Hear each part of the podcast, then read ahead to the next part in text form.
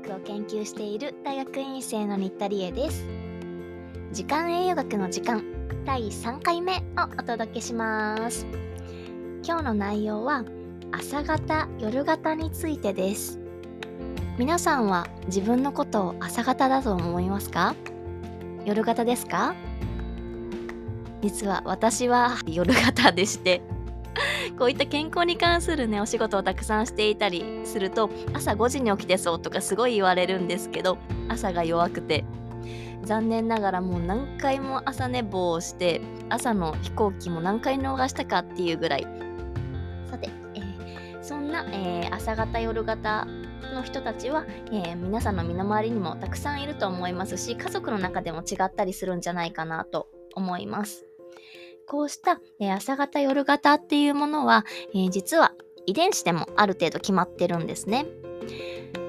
どうしても会社に行かなきゃとか学校に行かなきゃみたいなことで自分は本当はもっと寝ていたいのに早起きしなきゃいけないっていう感じでライフスタイルは朝型になっているよっていう人もいるかもしれません。そういった風に環境で50%は自分の黒のタイプこの朝型あの夜型っていう睡眠の思考のことを黒のタイプっていうんですけれども、えー、環境が決めているという部分もあります。残りの半分ぐらいだいたい50%ぐらいは遺伝子で決まっているっていうふうに言われています。これは、えー、一卵性のソーセージの双子ちゃんを研究した結果とかでも言われていたりすることなんですけれどもやっぱり同じ遺伝子を持っていても若干その人がどんな人生を歩んでいくかによって朝型夜型っていうものも変わってくるよっていうところが見えてきたりしています。まあ、ただ、えー、遺伝子で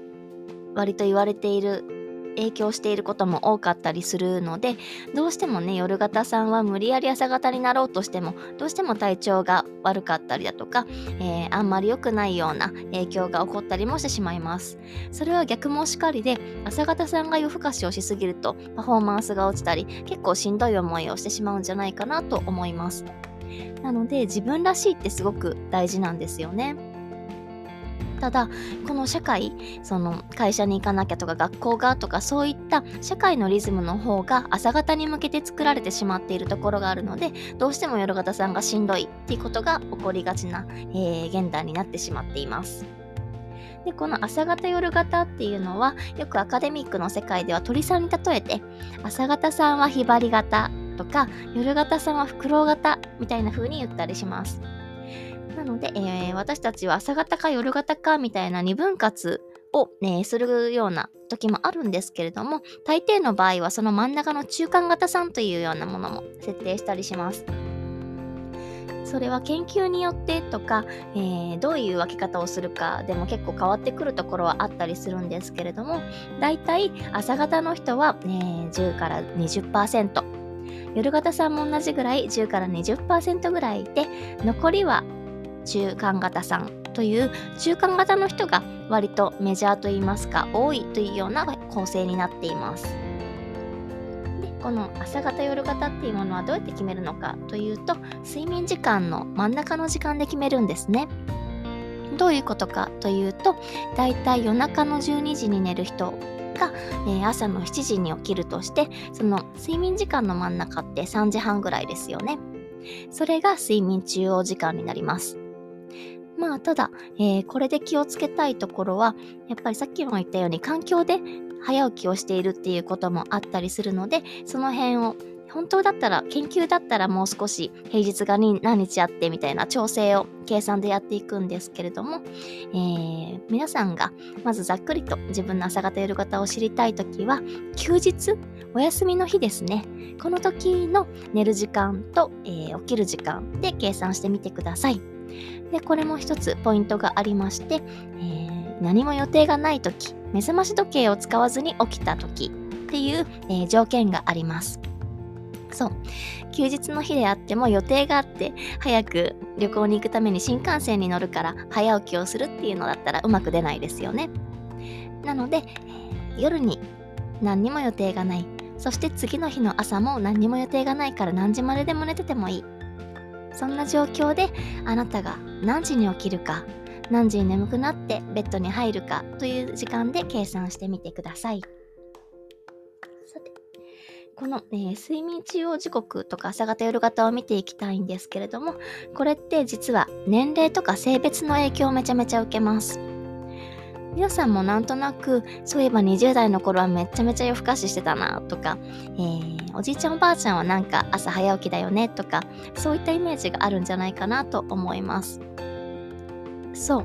えー、一番夜型になりやすい体内時計が乱れやすいっていうのは生物学的にも、ね、年齢が分かってまして男性だとだいたい21歳とか22歳とかそれぐらいの年齢だったりします。で特に、えー、女性よりも男性の方が、え、夜更かししやすいっていったようなことが起こっています。これはもう生物として自然な変化だったりするので、え、これはこのまんま、え自然に受け取っていただければなと思います。でこうした黒のタイプの年齢とか性別とかの変化だったりするんですが、えー、実はね、女性はじゃあ早寝早起きをしているのかというと、まあ、もちろんね、私みたいな女性だけれども夜型さんっていう人もたくさんいらっしゃいます。で、えー、それでも、実は同じように寝ているようでも男性よりも女性の方が睡眠不足になりやすい感じやすいっていうことがあったりしますし睡眠不足になるとか睡眠時間がずれてしまうとかそういった変化によって体調を崩しやすいのは女性の方というふうに言われています。なので、えー、できたら女性には男性よりもしっかり多めに寝てほしいっていうところがあったりしますので、えー、ぜひ女性の方も気をつけていただいたり、男性の方も先に寝ていいよとか、そういった優しい一言をかけていただけるとすごく嬉しいなと思っています。さて、じゃあその睡眠の中央時刻の話にちょっと戻りますと、えー、大体20代とか30代の人だと、えー、夜中の3時とか3時半ぐらいが、えー、やや朝方さんとか朝方さんのライフスタイルになります。4時ぐらいが中間型さん。4時半とか、それよりもっと遅い人たちは夜型というような形になります。で、えー、40代の人たちはそれよりも基準値がだいたい30分ぐらい遅くなるとか、そんな感じで私たちの研究は計算していました。おじいちゃんおばあちゃん60代以上になってくるともっともっと早いっていう感じですね。だいたい、えー、20代の人たちよりも1時間半から2時間ぐらいは、まあ、平均値なんで、えー、いろんなケースがあるんですけども早くなったりしているというふうに言われる研究も多いかなと、えー、いろんなレポートを見ていて思います。なので、えー、この辺のね、あの、じゃあ私は何時なんだみたいなところが、今のお話からだと、えー、結構やりにくかったりするかもしれませんが、えー、もしもっと詳しく知りたいなという方がいらっしゃったら、よかったら、えこの配信のテキストの説明のところにリンクを貼っています。えこれは私が個人的に作ってみた、え研究の一環で作ったフォームで、皆さんの寝る時間と起きる時間、平日と休日とそれぞれ教えていただくと、えー、それで詳しい計算をした皆さんの黒のタイプをちょっとなんか占いチックに、え、出すことができるといった形になっています。もし気になる方はやってみてくださいね。さて、えー、こういった、えー、朝方とか夜型とかそういった生活リズムなんですけども、え、生活が違うといった他に実はよく食べるものが違ったりするなということが分かっています。なので何を食べるかが違うっていうことは取っている栄養素も違ってくるわけですよね。